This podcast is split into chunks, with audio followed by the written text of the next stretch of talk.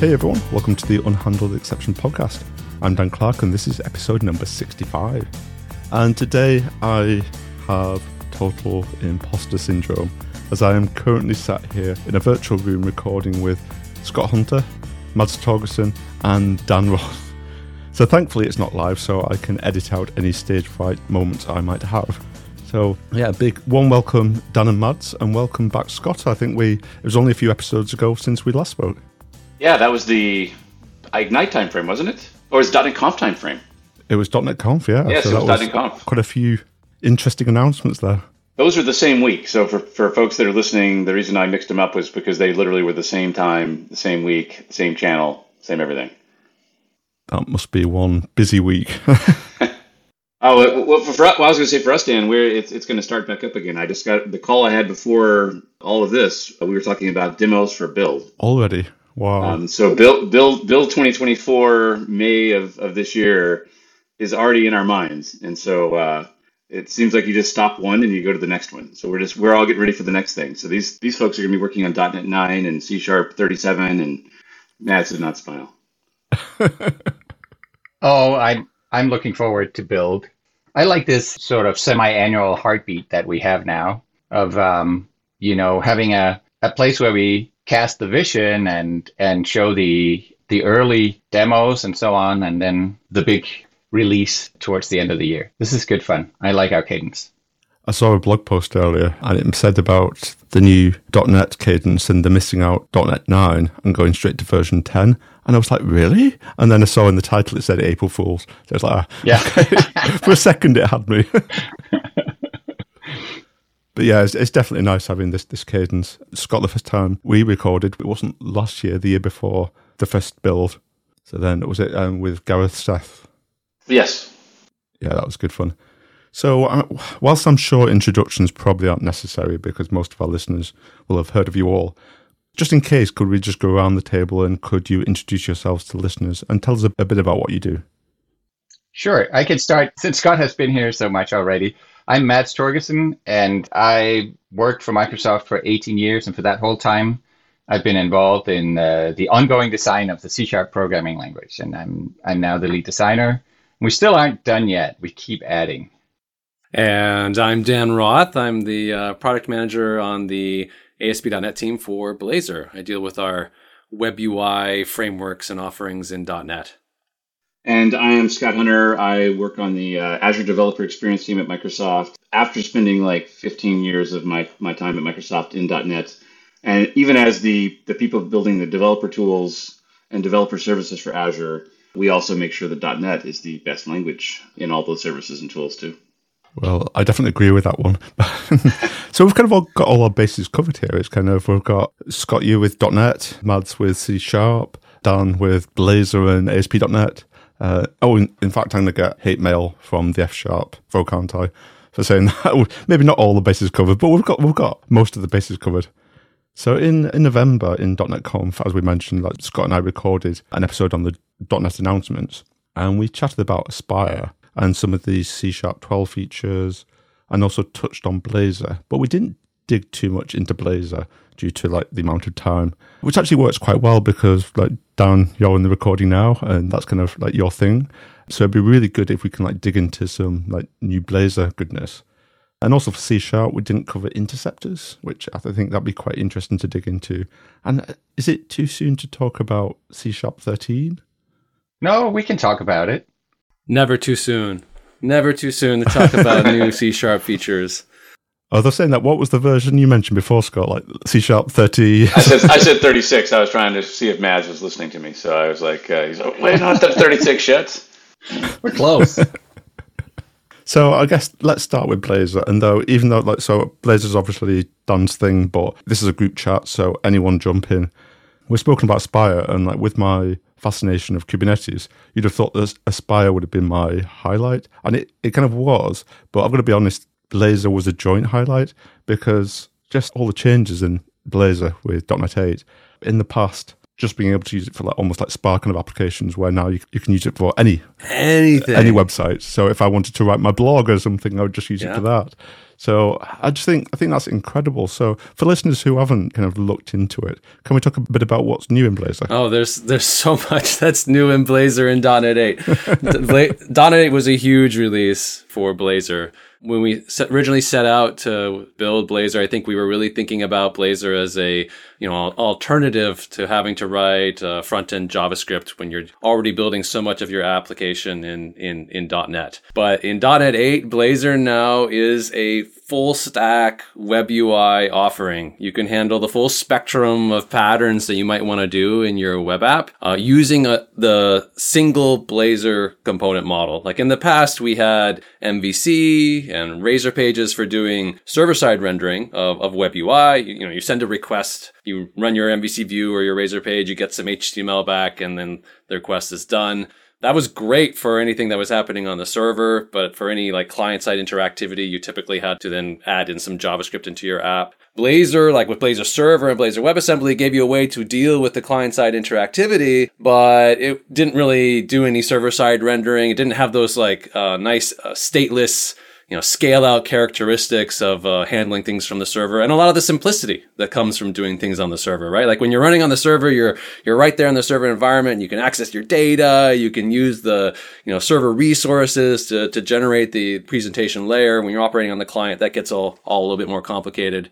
And then, of course, there were a bunch of people that were also still running JavaScript and still do, right? Like with, if, if you're a .NET dev, a lot of .NET uh, shops are, have a companion like front end JavaScript team that build their front ends with JavaScript. With .NET 8, what we did is we took all of that, like all those ideas, those concepts, and put them into a, a single unified framework. You can now do static server-side rendering with your Blazor components, get the scale out and the, you know, the great user experience that comes with uh, server-side rendering. And then you can add in client interactivity by just selectively making components interactive using either the, you know, Blazor server model where you have like a WebSocket connection with the browser or the WebAssembly model where you really push that logic down to the client and run it on the, the user's machine. So you can do the whole spectrum with one offering. It's now our recommended approach for building web UI with, with .NET. If you're building a new web app, Blazor, I think, is really where it's at.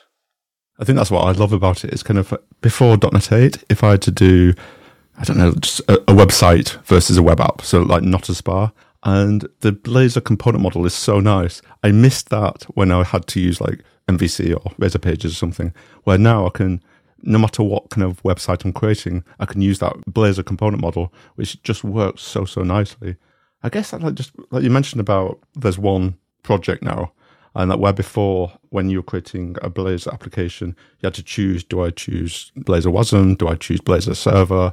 And I've lost track to the amount of number of conversations I've had where I've had to explain those things to people and the architectural decisions up front at the start of a project. Which one's right for this project? Where now it's kind of it's just one project template, isn't it? Yeah, you, you just build a Blazor web app. Like before, yeah, before you always had this fork in the road, like right from the beginning, and people, you know, uh, struggled and uh, had were anxious about, oh, which one do I pick? Blazor server, Blazor WebAssembly. I mean, even even in the old world, the the component model was the same. Like if you wanted to switch from Blazor server to Blazor WebAssembly, you weren't having to completely rewrite your components, assuming you uh, you know, insulated your presentation layer from where they were being hosted, you could flip the component back and forth. Blazor components are made to run in any of these hosting models. But yeah, it's much simpler now in .NET 8. Like the, the story is just go build a Blazor web app and you have now the flexibility within your app application to, you know, tweak how your components are running at a per component or per page level. You can just do that as you're developing the application. Hey Dan, if I have a an existing MVC application, can I now use Blazor components with that existing MVC application? Is there, is there a path to do that as well? That's that that's one of the things that I heard, uh, you know, in the .NET 8 launch that was most exciting to me was, hey, I've got an existing application, a Razor Page app or an MVC app, and I want to use Blazor components. How do I do that? Yes, of course. Yes, of course you can. So, I mean, obviously people have existing MVC apps and Razor Pages apps. And They're probably wondering, like, well, what does this mean? Like, what does this mean for my existing apps? Well, you can put Blazor based pages side by side with your existing MVC app. Like it's all one ASP.NET Core application, and Blazor is part of ASP.NET Core. So you can uh, have some routes that are going to MVC views and you can have some routes that are going to Blazor components, and that can all live happily within the same application. That works fine. Um, you can do deeper integrations as well. Like you can take Blazor components and actually add them to your MVC views or your Razor pages. We have a uh, component tag helper that is sort of a way to bridge between the two technologies. You can say, you know what, yeah, I have an MVC view, but I've got a Blazor component I really want to use. I'll just add a component tag helper to this, you know, CSHTML file, this this MVC view, and, and render a component there. So that's also possible. Um, we added a Razor component result in .NET 8. Like in the MVC world, you have all these like action results that you can return from your MVC actions. Normally, you would return an MVC view action from your uh, from your uh, controller actions, but in .NET 8, you can now choose to return a Razor component result action from from your action and, and render a component instead of uh, an MVC view. That's possible. That also works, by the way, from like a minimal API. Like if you just want to have a lightweight route to a component, uh, you can do that. And then lastly, there is always the ability to take a Blazor component and render it as a standard spaced HTML custom element. Uh, in that world, a Blazor component gets sort of shrink wrapped as just like another effectively another DOM element on the page. And in that world, you can really use Blazor components anywhere you want. Like you could render a Blazor component as a custom element in the React app or in an Angular app. You can even technically do it in like .NET framework based, you know, web forms app or uh, an old ASP.NET app because it's just uh, an, HTML standard at that point when you use Blazor as custom elements. So there's lots of ways that you can now take the new Blazor functionality and add it to existing apps if you're kind of in that brownfield uh, situation. And if you're in the greenfield where you're starting something new, Blazor Web App is probably where you want to go. That blows my mind that you can have a minimal API that returns a Blazor component. Yep. yeah, yeah, you can absolutely do that. Just return some HTML it, it, blows my mind. You could take a you know a ten year old MVC application and you know put a modern Blazor component into that application. That is a. It feels like Dan, we're actually unifying ASP.NET for the first time ever.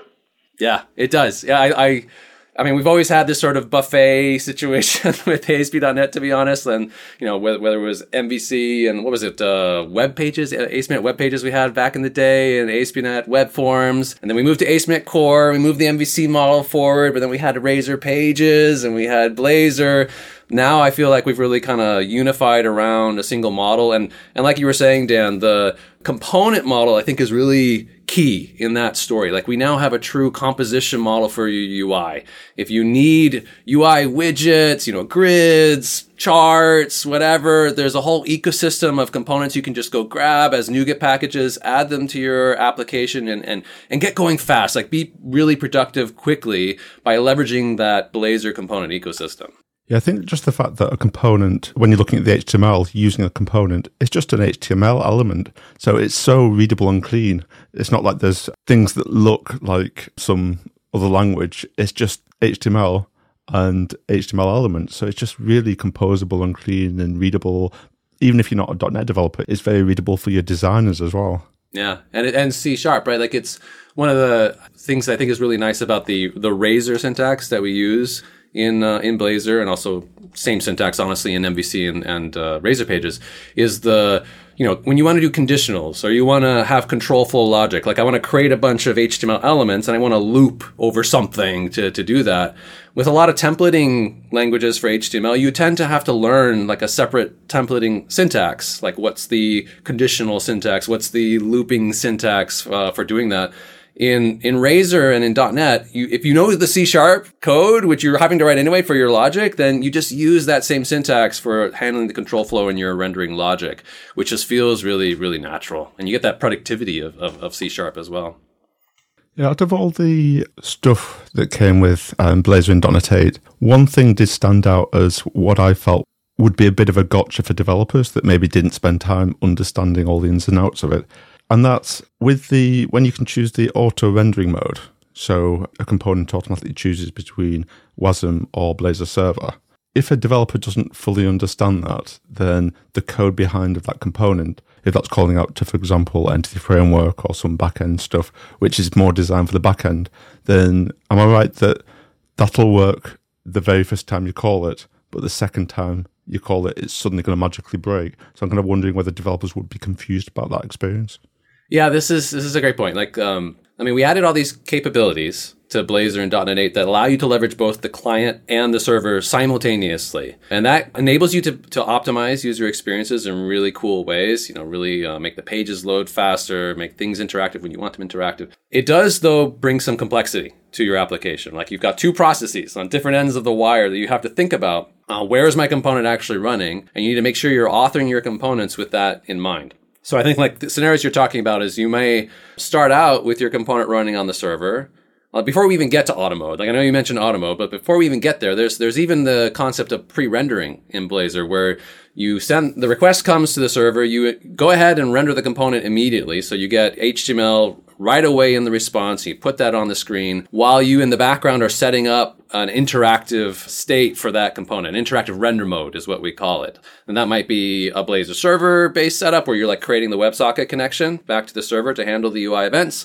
Or it might mean downloading the, the WebAssembly bits so that you can run the component client side. So you pre-render first from the server, but if you're, if you're also doing WebAssembly, then it will then render again from the client. So you have to think about that component potentially running in both places, which means your code has to account for that. You can't just go talk to the database uh, from the component code because, well, you're not going to be able to do that once it uh, gets downloaded onto to WebAssembly. So you do get into that world now. I mean, you have the option of opting out of that complexity. You can just say, I, I only want to deal with WebAssembly. I don't want to deal with server. Or you can say, I only want to deal with the server. I never want my code to run on WebAssembly. And that does simplify things at the expense of some flexibility.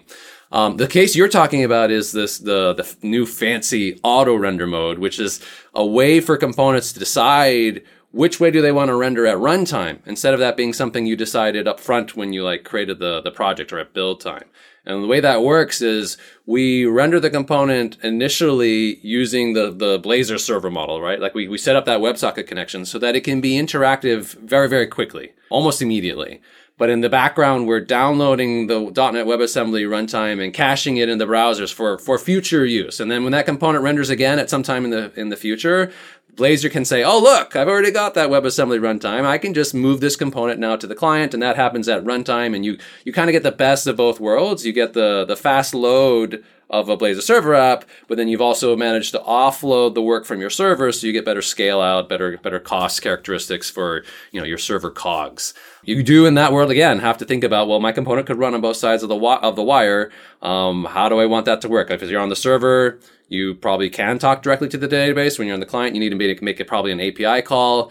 The way you typically manage that is by creating um, uh, you know, interface abstractions that your components code against, like you know an I weather service or an I get data whatever service, and you just provide two different implementations of that interface that are injected using dependency injection into the corresponding parts of the the app. So that's how you typically manage that. And it is more code than just like talking directly to the to the database, but it gives you that that flexibility as a result. Yeah, I think that really shows. Like for, for years with dependency injection, dependency inversion, we've been saying for interfaces, don't give away the implementation details. So don't call uh, don't have like I entity framework repository or whatever it is. And this really highlights that your interface in that case is just saying what it what it wants. And then one implementation can be calling your API, and what if it's on the client side, and one on the server side can be calling actually your database or the entity framework. So I think that's quite nice.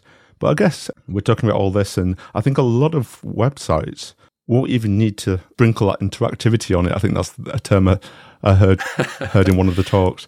And with this server side rendering, and you've got the is it called stream rendering, where it feels like a spa even though it's not a spa. Right. Yeah. So we think that there's a probably you know there's a lot of debates on the uh, on the internet about the architecture of web apps. You know, should you be doing things from the server? Should you be doing things from the client?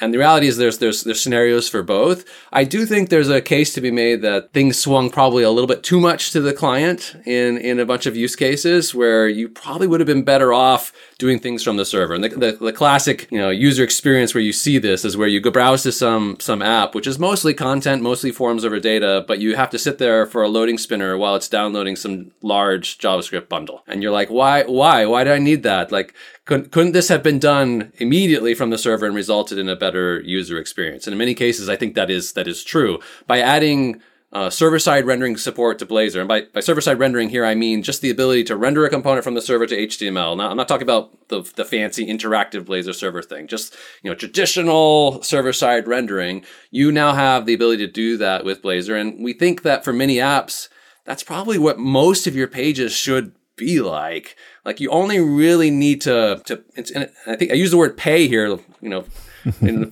often in a literal sense. Like you might be actually using server side resources if you're doing Blazor server. You only need to pay for interactivity if you really need those interactive features. If you're not like doing fancy things like drag and drop or whatever, uh, you probably would be better off with uh, just handling the rendering from the server and, and, doing it in a stateless manner and being being done with it. So by default, if you create a Blazor web app, it's actually set up in that way. Like most of the pages in a Blazor web app by default will do static server side rendering, and then you you attribute a component with an interactive render mode wherever it's needed. And maybe there's only like one or two pages in your app that really actually need that additional support. We added also a bunch of modern server side rendering capabilities to Blazor in .NET 8 so that even when you're not fully interactive, you still actually get that spa like feel. One of those features is enhanced navigation where Blazor will actually add a little bit of client side JavaScript logic that the framework provides to intercept page navigations and do a fetch request instead. Instead of, instead of doing a full document load, we'll send a fetch request to the server. We'll, the component will render statically from the server and you'll get HTML in the response, but Blazor will grab that HTML and then intelligently patch it into the, the DOM for you. So you don't get that like blip when you move from one page to another. A DOM state on the page can be preserved across navigations. It just feels faster and, and smoother. Same thing for like a form requests. Like when you send a form post post. Often that means rendering a new batch of HTML from the server and the browser by default will blow away all the existing DOM and recreate it again with whatever HTML it got back.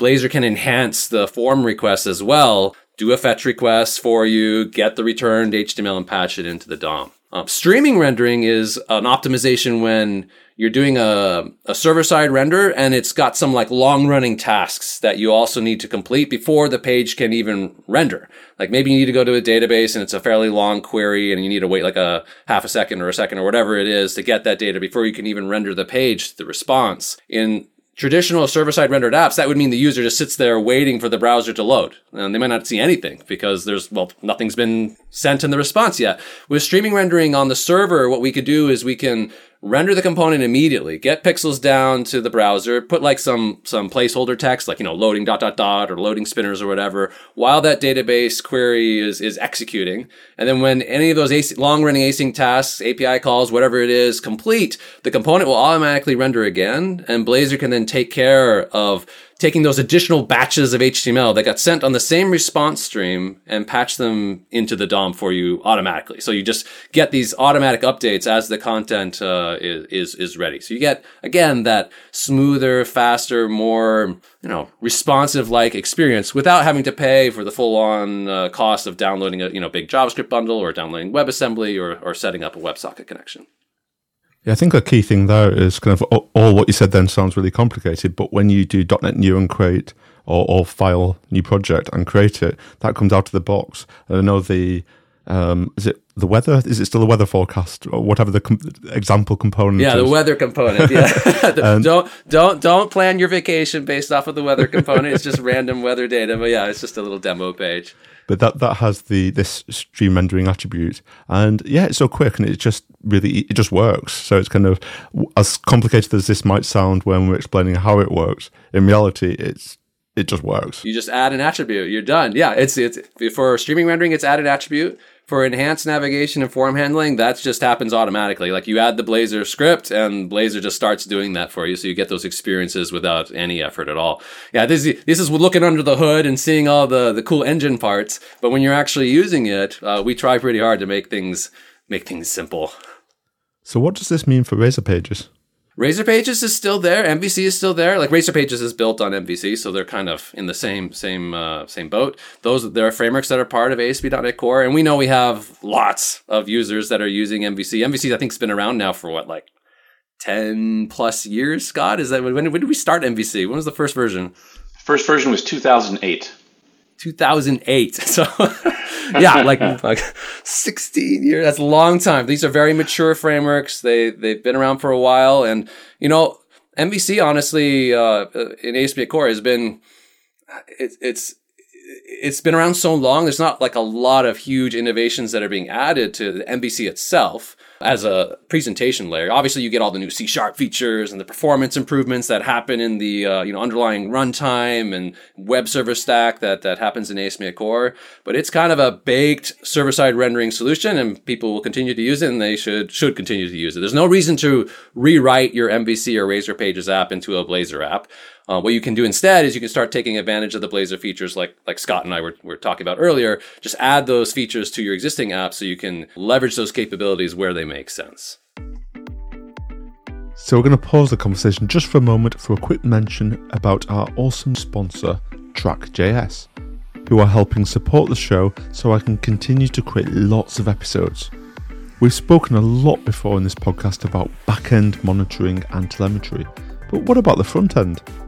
Do you know what happens when your JavaScript breaks? I mean, I personally never write bugs, but sometimes browsers are weird and users do unexpected things, and we get errors in the production UI. Do you know when that happens?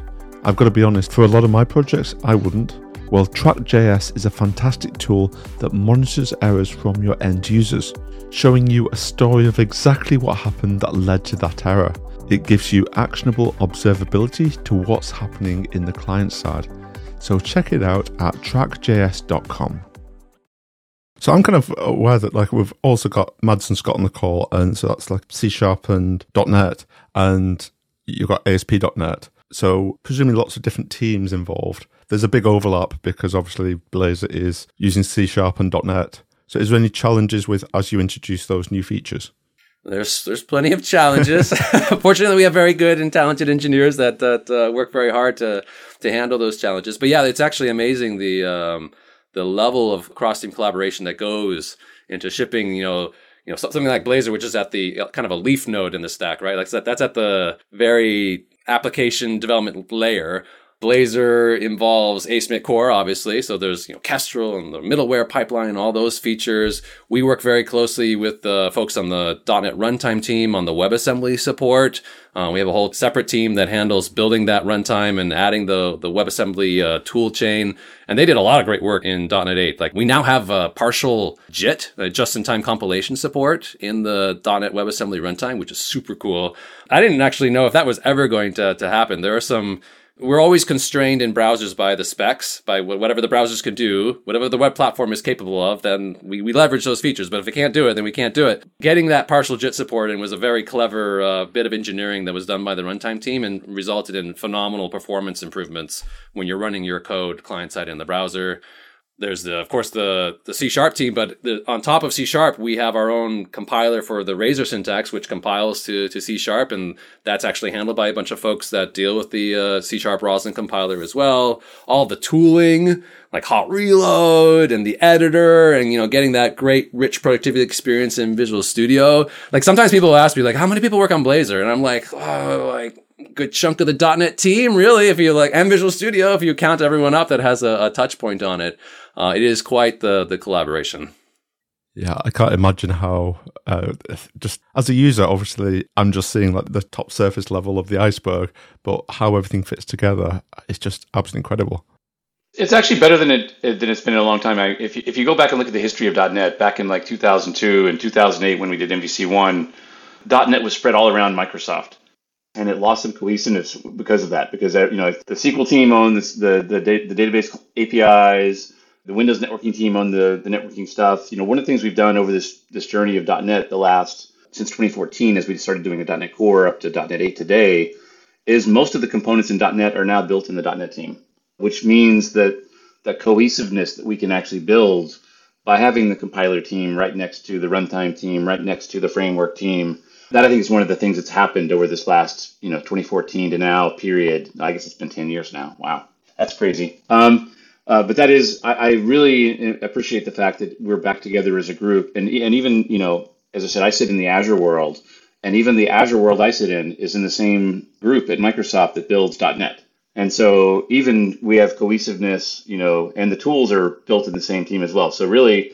if you think about it, back in 2002, we were spread all over the place. And now we're back to a really consolidated org. And I think that's what ena- enables us to have that velocity that Mads was talking about earlier, enjoying the, the fast velocity that we have is we're all close together. We can all move together. And that's why Blazor, as, as Dan said, touches everything. It touches the compilers. I mean, I, am blown away that we have WASM. I'm, I'm blown away that we can actually take an ASP.NET application and now ahead of time compile it down to uh, an under 10 megabyte application if I want to. If you told me I could do that 10 years ago, I would have told you there's no way. well, I can certainly attest to the, the value of that collaboration as well. Like the language C sharp, the languages, I should say, but I can speak for C sharp. There's sort of a, by nature, they have to be sort of slow moving in, in a sense, right? Whenever we add something to the language at that level, it has to be something that is not a fad, is not like yet another way of doing the same thing, right? It has to be something that has longevity because we can never take things out. And at the same time, we have a vast menu of things we could choose to do next in the language and ways that we could choose to do those things. And that is very much guided by our partner teams, right? We'll see that one of the other .NET teams is working in this big push, be it Aspire or we talked about minimal APIs before. And we'll be like, well, that would be a better experience if C Sharp did this thing. That doesn't mean that C Sharp is building a minimal API feature into the language. It means that there's a general purpose feature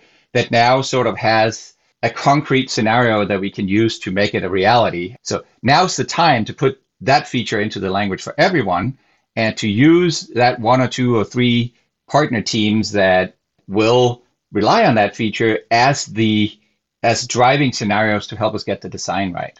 So th- that's often how the language comes into the collaboration. We will improve it in a general purpose sense, but that is guided by things that would help the overall experience across the other layers.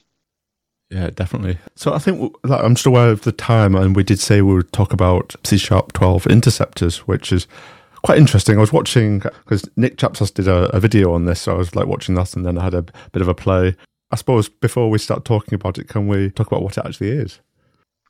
Yeah, well, interceptors is an experimental feature in C Sharp 8 or .NET 8, C Sharp 12, and it's likely to not look like that when it sort of reaches its final form. But the idea is we have so many technologies that lean into source generation of various kinds. And part of the bottleneck for generating additional source into your project is how can that generated source code connect with the existing C sharp, the manually written C sharp, so to speak? Like, what are the language features that lets you stitch in whatever the source generator is produced? And interceptors are sort of like a radical increase of stitching points, if you will, where you can essentially say, hey, let me just generate some code that is what you should do instead of that method call you're doing right there, right? So it'll actually go in and say, for that method call you're doing into minimal APIs, for instance, again, don't actually generate that method call. Call this thing over here instead. Right? So that's why they're called interceptors. Like they really intercept method calls. And it's a weird kind of language feature because it's not very useful to a C sharp developer directly. Like that's how do you even say in a stable manner that method call over there, right? That's not a and typically you don't need to because if you want to change what a method call does, you just go and edit the source code. It's only really relevant for automatically generated code that then modifies the behavior of the user's code. Now, when you hear modifies behavior, that sounds probably scary to some people like, hey, I, I'm writing this code, and then this thing that's running as part of my build process or maybe running in the background all the time will essentially change the meaning of my code. What's up with that? So that's obviously not something that you should generally just do willy nilly. Like that would be very confusing and, and hard to debug. But there are some scenarios where it's really what you want to do. One of the reasons why we put it out already in .NET 8 is we're looking at ahead of time compilation as an alternative to JIT in certain scenarios. Then when you have .NET code, ASP.NET is a, is a great example that relies a lot on reflection and of like using the runtime data structures that are meta in a way that, that are the, you know, reflective meta layer, if you will. Then a lot of what they do can't be done really well in an ahead of time compilation scenario. Like you just can't generate new methods or whatever because hey, you you were already compiled. It's too late. And so what we can do is to source generate at compile time alternative implementations of that reflective code that use compile time information instead. And then we can intercept the calls you do so that we run that compile time stuff as well. And if we do that consistently, then your code is AOT friendly, as we say, and you can uh, successfully compile it ahead of time. So that's sort of been the driving scenario, but I'm sure there are many others uh, down the line. And it really, if you compare it to something like IL rewriting that is further on the back end, so to speak, it has a lot of benefits to the developer. Uh, one of them being that there is, in fact, source code for the both the before and after, right? The the thing that got intercepted and the code that intercepts it. And that means if you're debugging, trying to figure out what's going on, you can actually debug into the source generated code and see what really happens at the C sharp level. So it makes it a lot more approachable to the C sharp developers. I'm just thinking I'm going to have so much fun with this on April Fools with my current client's code base. Oh no, they might be listening, but also that. oh, you should not have shown your hand there. Pranking with interceptors? Is that what this is? oh, funny. Um, so, for source generators, then, is it fair to say that where um, source generators are additive, really, that this allows you to actually modify existing code as well? So, it basically means you can do a lot more with source generators. Yeah, well, technically they're still additive. We've always held the line on not letting source generators directly replace your code. And so uh, it's all down to which features are in C sharp itself to stitch things together. And we've always we've had partial various forms of partial evolve over time. Like you're saying, I, I'm leaving a stub here for source generation to fill in. So with this, it's still additive, in a sort of technical sense that all the source code is still there. We're not replacing anything, but the generated source code has sort of C sharp level directives to actually intercept and replace something. So it's kind of right there on the cusp. So, so I know when I played with it, I when I wrote the interceptor, I had to actually specify the C sharp file name, the line number, and also the row into that file, just to specify exactly where that function call was made. When you said because it's experimental, it won't look like it currently is when it's in GA or whatever it's called, would we still have to do that? Uh, that's an open question, but it's definitely it's one of the things being discussed. Like, what is the mechanism for pointing into other other code, right? What is the mechanism whereby we say that particular call? And there are a couple of options on the table for that. This one was the easiest to do uh, on a prototype level. But regardless of which one we pick, it's not going to be super user friendly. It's not going to be, I mean, there just isn't a good syntax for that. It's going to be ugly one way or another. Either it's going to technically line number, file line number, all that stuff is, is user friendly in the sense that you can look it up and you can go and see where is that. But on the other hand, when the source code evolves, that changes all the time, right? So if you were doing it manually, you would then have to go back and update all your source generators all the time so we're looking at is there a more stable way of specifying that? Is there, you know, but either way, it's probably not going to be a super a super useful, friendly feature for a a meat uh, programmer, so to speak. So I've not done like a huge amount with generate with source generators or Roslyn and expression trees and things. Is there an actual way, if you're doing that kind of code, that you can actually get the line number and the exact number of characters into the file so you can actually leverage this.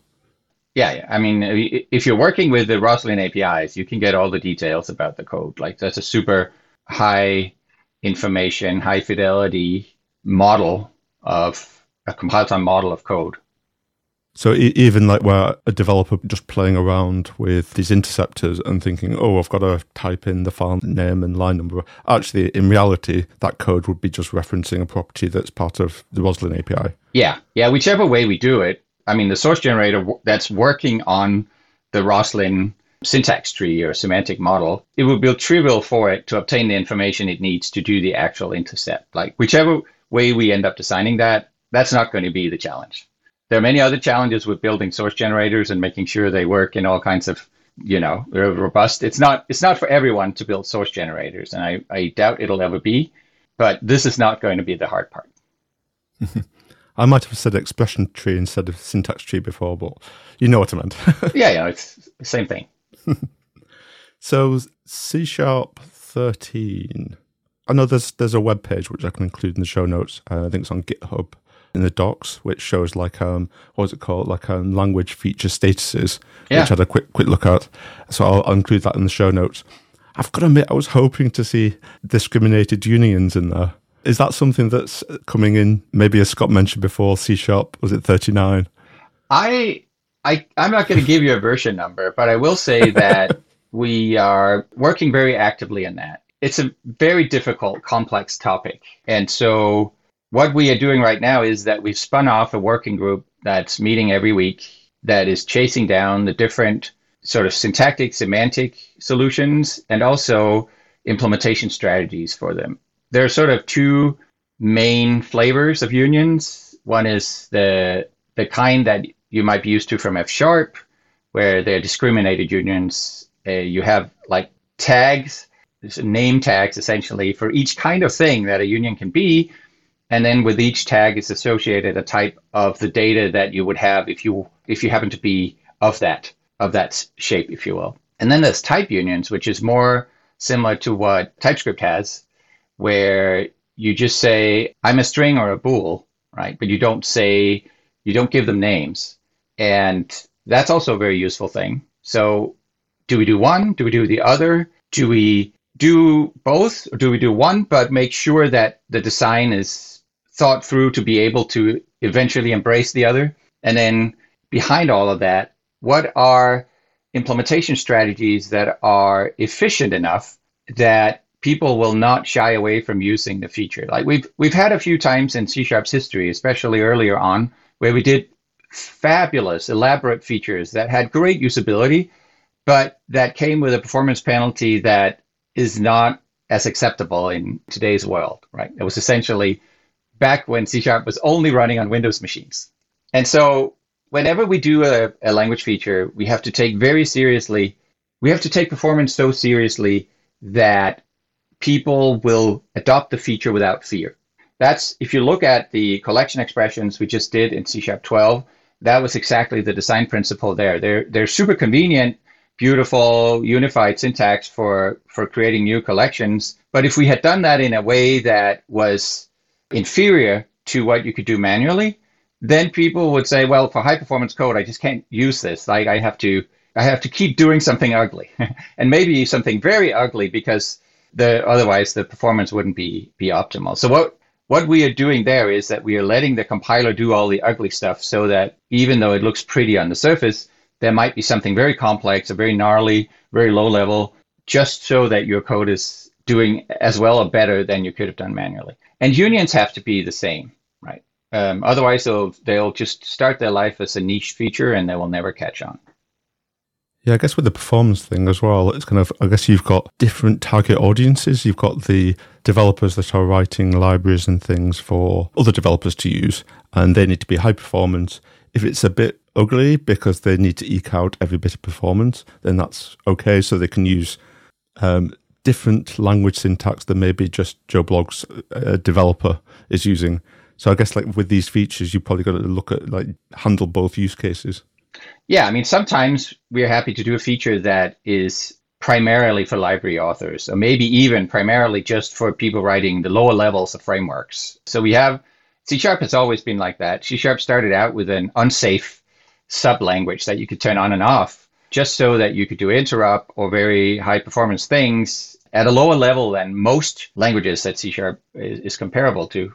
And since then, we've created safe replacements. So most of what unsafe can do, we have a lot of them are centered around span and around different use of ref and so on. So we've we've ramped all that up, and we are very happy for that to be a part of the language that not as many people use because it's being used to build the high performance frameworks and libraries that then benefit the rest of C Sharp's users. But when it comes to something that is new expressiveness, like here you can write much more beautiful code, then having that be something that you should pause to use for performance reasons is just not good. Then we it has to kind of reach all the way down. Like it has to be like 90 some percent of users will use it without without any reservations, or at least without any performance based reservations. Yeah, I've got to say, with all the recent versions of C Sharp, that's the thing I, I've loved how it's become more and more succinct and you can have less code. And it's just, I don't say it's becoming more functional, but I guess it is. And it's just, I don't know, it just feels a lot cleaner. And yeah, even like with the now you can have like a program.cs with with all the stuff like global usings and uh, what's what's the namespace where we don't get the indentation Yeah. and you don't you don't have to have a program uh, any program.cs like the, the class bit so it can all be top level statements. And for new developers coming into .NET, uh, I know like I'm currently working on a Kubernetes course, and there's a bit of .NET in there where I'm creating a minimal API to highlight like API calls within like a Kubernetes cluster. But I'm using minimal API to demo that, and a lot of the people watching the course won't be necessarily .NET developers, but it's so clean and small that I have no worries that they're going to be able to glance at that and understand exactly what it's doing. There's quite a few API endpoints and it fits on one page and it's really clean and readable. And it's just so nice the way that's going. Yeah, I I really love that particular round of cleanup, so to speak. I'm very proud of. Also because it was it was done in close collaboration with the Minimal API team, so it all kind of just clicked together. But I think when you have a programming language that's as old as C sharp, the state of the art evolves, right? The C sharp was fairly. It wasn't like the most terse, and it wasn't the most verbose in its time when it was created. It was somewhere neatly in the middle, right? But but when the state of the art moves and people get used to to cleaner, more concise code, you know, you can either follow along or you can say, nope, that's not the C sharp way, and and you know, sit on tradition. And then pretty soon you find yourself being a legacy language. Like the approachability of C sharp for modern programmers is part of what drives .NET's continued popularity, and it's part of what drives its accessibility to to new developers.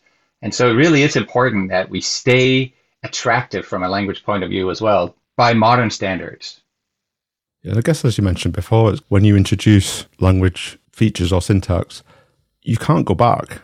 So it's kind of you've got to be really, really sure. Uh, I guess that that's probably helps that it's now it's open source and everything. You can get really early feedback. I guess one thing that springs to mind, which I've got to admit, I was a bit upset that got dropped, but was the double bang operator.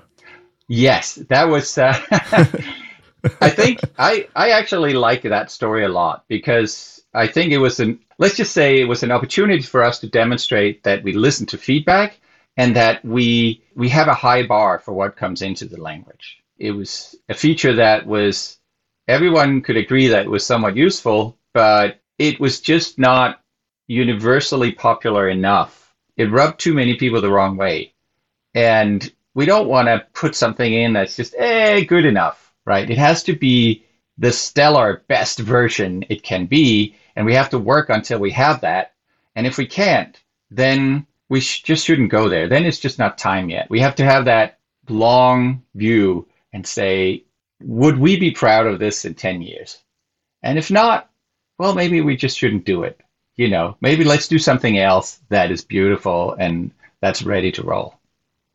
I guess the use case I really liked with it was so I, I'm a huge fan of expression body members. So if I've got any methods that are quite small, I know, but obviously if I've got uh, an assert checking that something not null, a parameter is not null, then it can't be an expression body member. But the double bang operator would have allowed me to do that. Yeah. So that, that that's the bit I was looking forward to. But yeah, as you say, it's kind of like by not putting it in, that doesn't mean you can't put it in some point in the future. But if you do put it in and it's not quite right, then it's hard to come back from that. Yeah, we're stuck with that, and we just raised the bar for doing a better thing later. So yeah, I mean, I I'm completely with you. I was I was definitely in favor of this feature, and I would have used it all the time. But you know, you have to look at the you have to look at the whole picture, and you have to listen to all the voices and make a good decision for everyone around that. And I'm not I'm not sour about that. I'm happy that we left more surface area budget for other things that are more universally, you know, more universally admired or or or loved. So. Looking at the um, the list of other C Sharp 13 things, one's param collections. And I know I mentioned Nick Chapsas already, but I noticed he's done a video talking through this, which I'll include in the show notes. But uh, yeah, this looks quite. Like, I've not used params in a while, but it looks like it opens up more use cases for this. Yeah, I think arrays sort of started out as being the built-in collection type for C sharp, the one that was had deep support in the language. But arrays have a lot of problems, and so what you often find is that people who want to have that nice convenience of a params method overload. They will have an overload that takes the type that's actually the good one to use, and then they will have a params overload with an array because that's the only way they can get params. Well, why don't we just why don't we just let params allow params on any collection type? Well, previously an answer to why not might have been, well, we might not know how to create an instance of your collection type. But now we have collection expressions in C Sharp 12.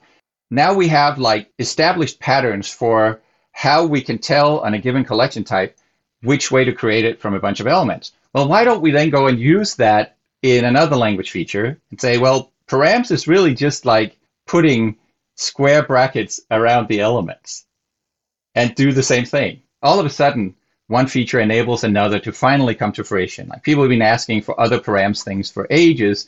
We've talked so many times about special casing it for one or two more types. Param span has been on the on the table ever since span was added, you know, those things. And now instead, we can just do a completely general feature that just builds on the infrastructure and the, the concepts we already introduced with collection expressions. And it all clicks together nicely. So that's a really good example of sometimes a feature just has its time. It goes from being like gnarly and not worth it to, well, now something else is in the world. So all of a sudden it can just sort of beautifully happen. That's so nice when that happens when you've got one one improvement or change or feature or something which suddenly enables lots of other things as well. Yeah it's so great. I, if i get only one of those with every release i'm a happy man. So a big open question now and this is any version of c sharp. What's your favorite c sharp feature of all time i i think for me personally this is like this is for personal reasons but await is my favorite C sharp language feature ever for several reasons. One was that it was the first C sharp language feature that I was instrumental in making happen. And so I'm very proud of it. And also, it's been so successful that it's infected nearly every other major programming language on the planet. And so I, I feel like that was sort of a really important turning point for C sharp and for me personally. So, yeah, I would double down on that as well because not only did it affect you know other languages MADS, ASP.NET is full of this stuff. I mean, we basically asyncified ASP.NET with that feature, and so just seeing as we built the new .NET, especially as we took all these features and laid them across all the foundations of the newer tech, it, it's profound both internally and externally. Can I just say, I just I, I just have to say that as as I've been listening to Mads talk about you know C sharp features and their their intrinsic beauty. I'm totally getting that like Bob Ross aesthetic of like Mads sitting in front of his whiteboard saying, "Oh, that's a pretty little C sharp feature right there." You know, it's great. I love it. I love the uh, the art that goes into the the language design. I, I do. It, it's funny though because it's. I think it's and Mads kind of hints to this. Sometimes it's accidental as well. It's like you know you do something and then three years later, you look at it and you go, wow, that really is profound, just because of some other use case that kind of came up. And I, listening to Dan talk about ASP.NET, I felt the same way. It's like, you know, we built web forms, MVC, web API, and it felt like we had this plethora of choices. And then who would have thought that this one thing we built, Blazor, a couple years ago, would coalesce and kind of take over all those things. And uh, to me, that's that same beauty you're talking about in C sharp. I think it exists. It can exist in things like ASP.NET as well. And when we first thought about Blazor, we never thought, or nobody. I, I sat in the room with Steve Sanderson and everybody. nobody thought we are going to go, you know, coalesce all the all the different kind of frameworks we have into one thing, basically a one kind of rendering engine. So it's uh, these kinds of things happen, you know, beyond a C sharp. They happen across all the languages. I have a question for Mads and and Dan. This would be a .NET 9 question. You know, I, I you know I was super excited that we have you know, .NET 8 was the first version you could actually build a real AOT application. Um, and that builds on some of the tech that we got from the Xamarin acquisition, some of the stuff we've done for Blazor. Are we going to take a step in .NET 9 so we can do more? You know, like I know dependency injection is one of the hardest things to actually, you know, AOTize. And Mads is talking about some of the tech we've been doing in the languages. Do we think we'll take a step in .NET 9 and be able to do things like routing and stuff like that? Will it be able to be AOT'd or how far away is that? Just if you don't know, that's that's fine too. But I'm just curious. I can, I can share on the ASP.NET side, like we are definitely looking at the web UI layers of the stack, routing layers of the stack to understand like what would it take to be able to use native AOT on on this part of the application. Um, there are a lot of challenges. Like it's not a not a simple problem. I mean, even, even the minimal API work that we did in .NET 8 like involved again one of those massive cross team uh, efforts in order to make that that happen.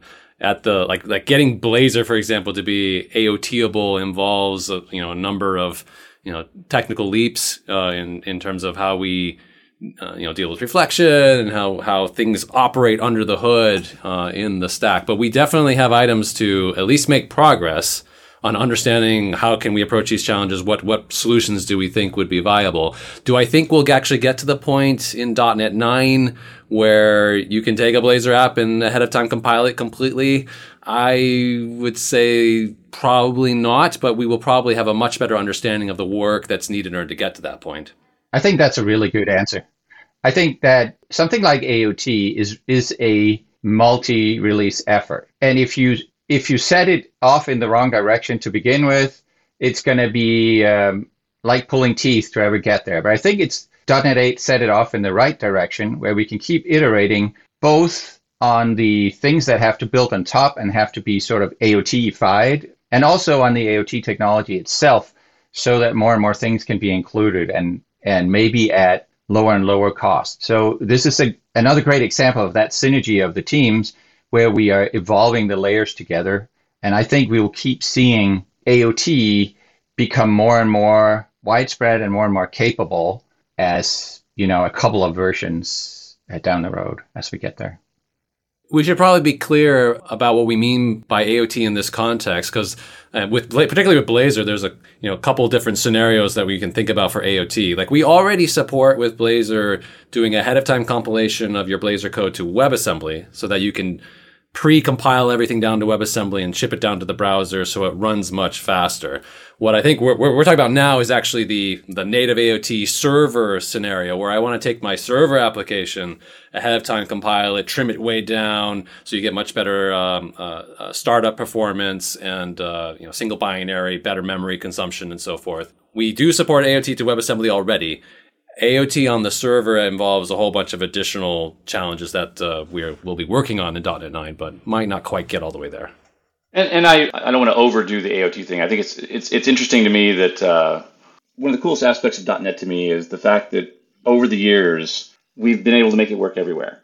Windows only, then it was you know, Linux and ARM64, Mac. You know, .NET is this platform that's really amazing because it, it touches all the types of apps you can you can build and AOT is just kind of one of the final frontiers, and it's not something that we should take lightly. Many languages, as they go AOT, they break the language or they say the libraries don't work anymore. And I think the .NET team's taking this really cautious approach and going slow and making sure that you know you write your .NET app the same way you did before.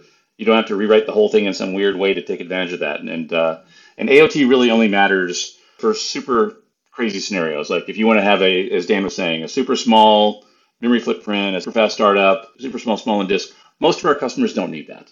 You know, if you look at even think about the big customers at Microsoft that use .NET, you know, whether it's the M365 team or it's Bing uh, or the back end of Teams, they're not trying to make 9 meg executables. They're trying to get the fastest platform on the planet so they can save costs in hosting that thing across. AOT is just me geeking out. I just want to just just kind of say that. And so people on the on the call shouldn't be going, oh, I'll just have fun with you. I, I was giving crap to David Fowler at .NET Conf because they went and did this whole spiel in AOT, and I said, hey, you, you never said why somebody would want to use it. and and uh, and so I just want to preface that and say I would tell if you're a .NET developer, yeah, that's a, that's geek out tech, and and you know the people that really want to use that stuff, and there are people inside of Microsoft that want to use that stuff too. they're willing to take the compromises that they need to do to use it. But .NET is so good just for general purpose apps today. You, you don't need AOT. If you are one of those people though that feels like this is something you're interested in, want to use, like please come and talk to us on on GitHub. Like all the work that I'm talking about in .NET 9 like none of it's secret. It's all in, in tracked in GitHub issues for different parts of the stack that we're looking at. How could we AOT this? Like come comment, tell us about your scenarios because it does help us understand like where we should prioritize, like what how we should you know make different optimizations to to make that experience as useful as possible. So if you happen to be one of those one of those specific people that Hunter's talking about, we'd love to talk to you.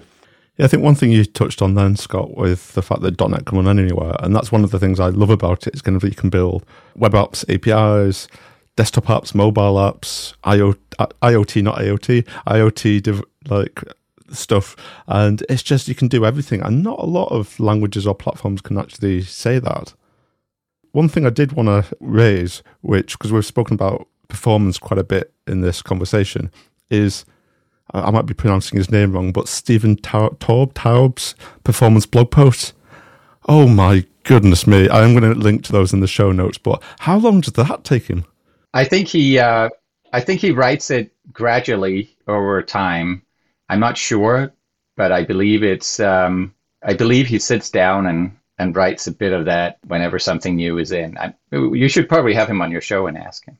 I would absolutely love to. I did actually reach out to him a while back, but I think um, he didn't reply. But he's, he's done one of his blog posts about how async await actually works, and that would be quite an interesting. Because again, it's quite a long blog post going into detail. Uh, and I thought that'd be quite an interesting podcast episode to actually dig into not just what async await is, but how does it actually work under the hood. Yeah, but then you mentioned before that you were kind of like quite key with async stuff. So that I'll just I'll just throw it out there. That would be an awesome podcast episode. I agree. That's when I got to know Steve in the first place. Was when we worked together on async.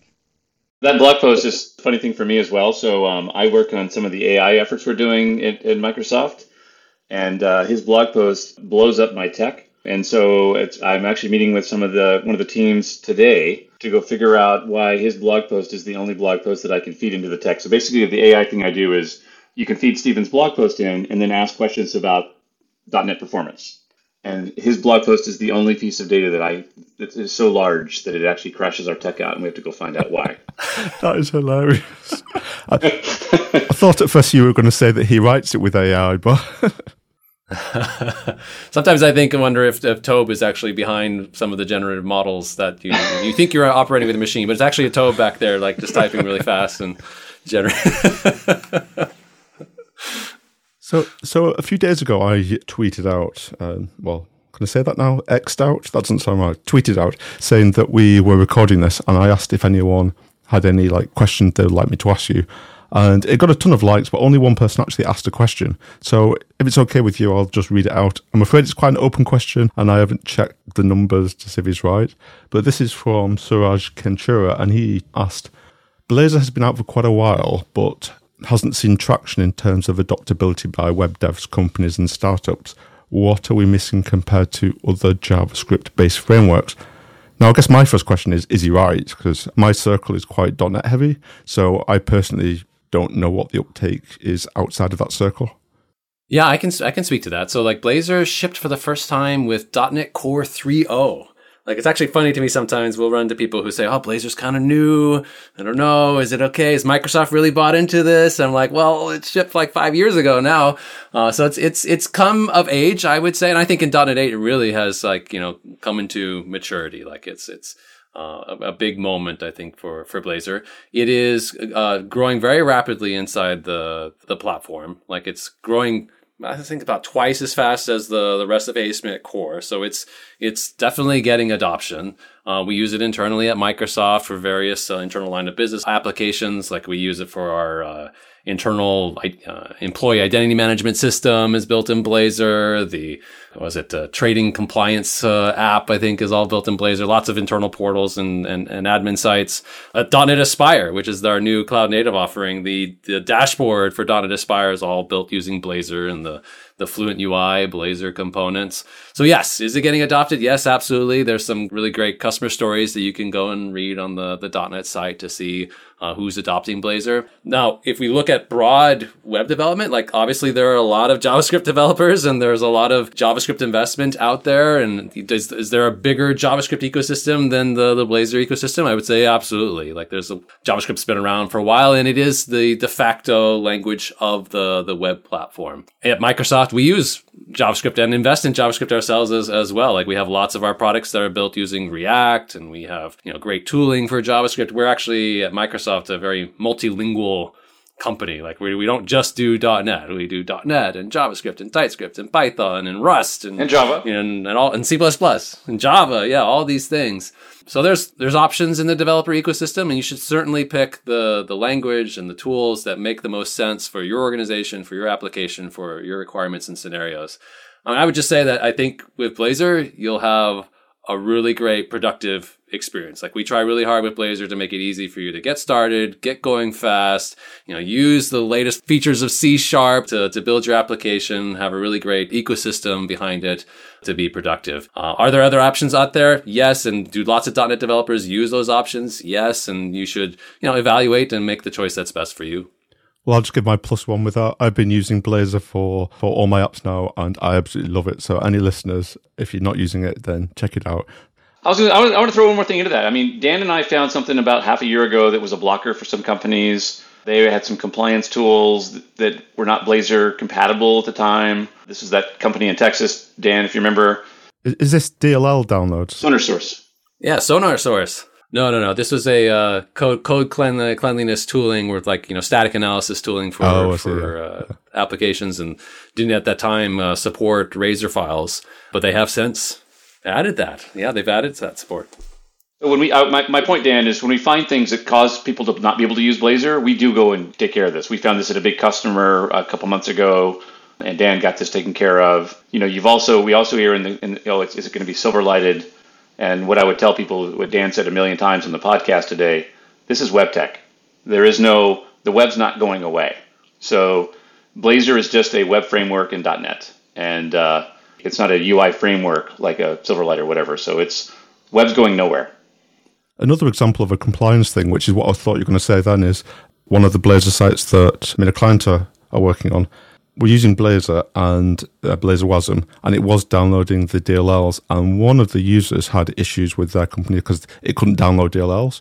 And .NET 8, that's now been fixed. Yeah, that has now been addressed. Yes, that was, uh, I mean, the way a Blazor WebAssembly app works, right, is you download a, a, small .NET runtime implemented in WebAssembly to the browser so that you can then run normal .NET code, like normal .NET assemblies, which for reasons, historical reasons, are actually Windows PE files, which I think kind of freaks some people out when they look at the wire, like, wow, there's DLLs coming down on the wire. And yeah, they are. And they run within the browser security sandbox. So they, you can't run any code with those DLLs that you couldn't already run with like JavaScript and so that's it's it's a safe model but a lot of like uh, some some organizations environments would trigger on seeing a dll being transferred over the the network in various different ways and, and sometimes would cause blazor webassembly apps to be blocked so what we did in net 8 is we actually introduced a new packaging format where we take the net assemblies and we kind of strip the, the Windows PE file stuff off of it and repackage it as just a, a WebAssembly module.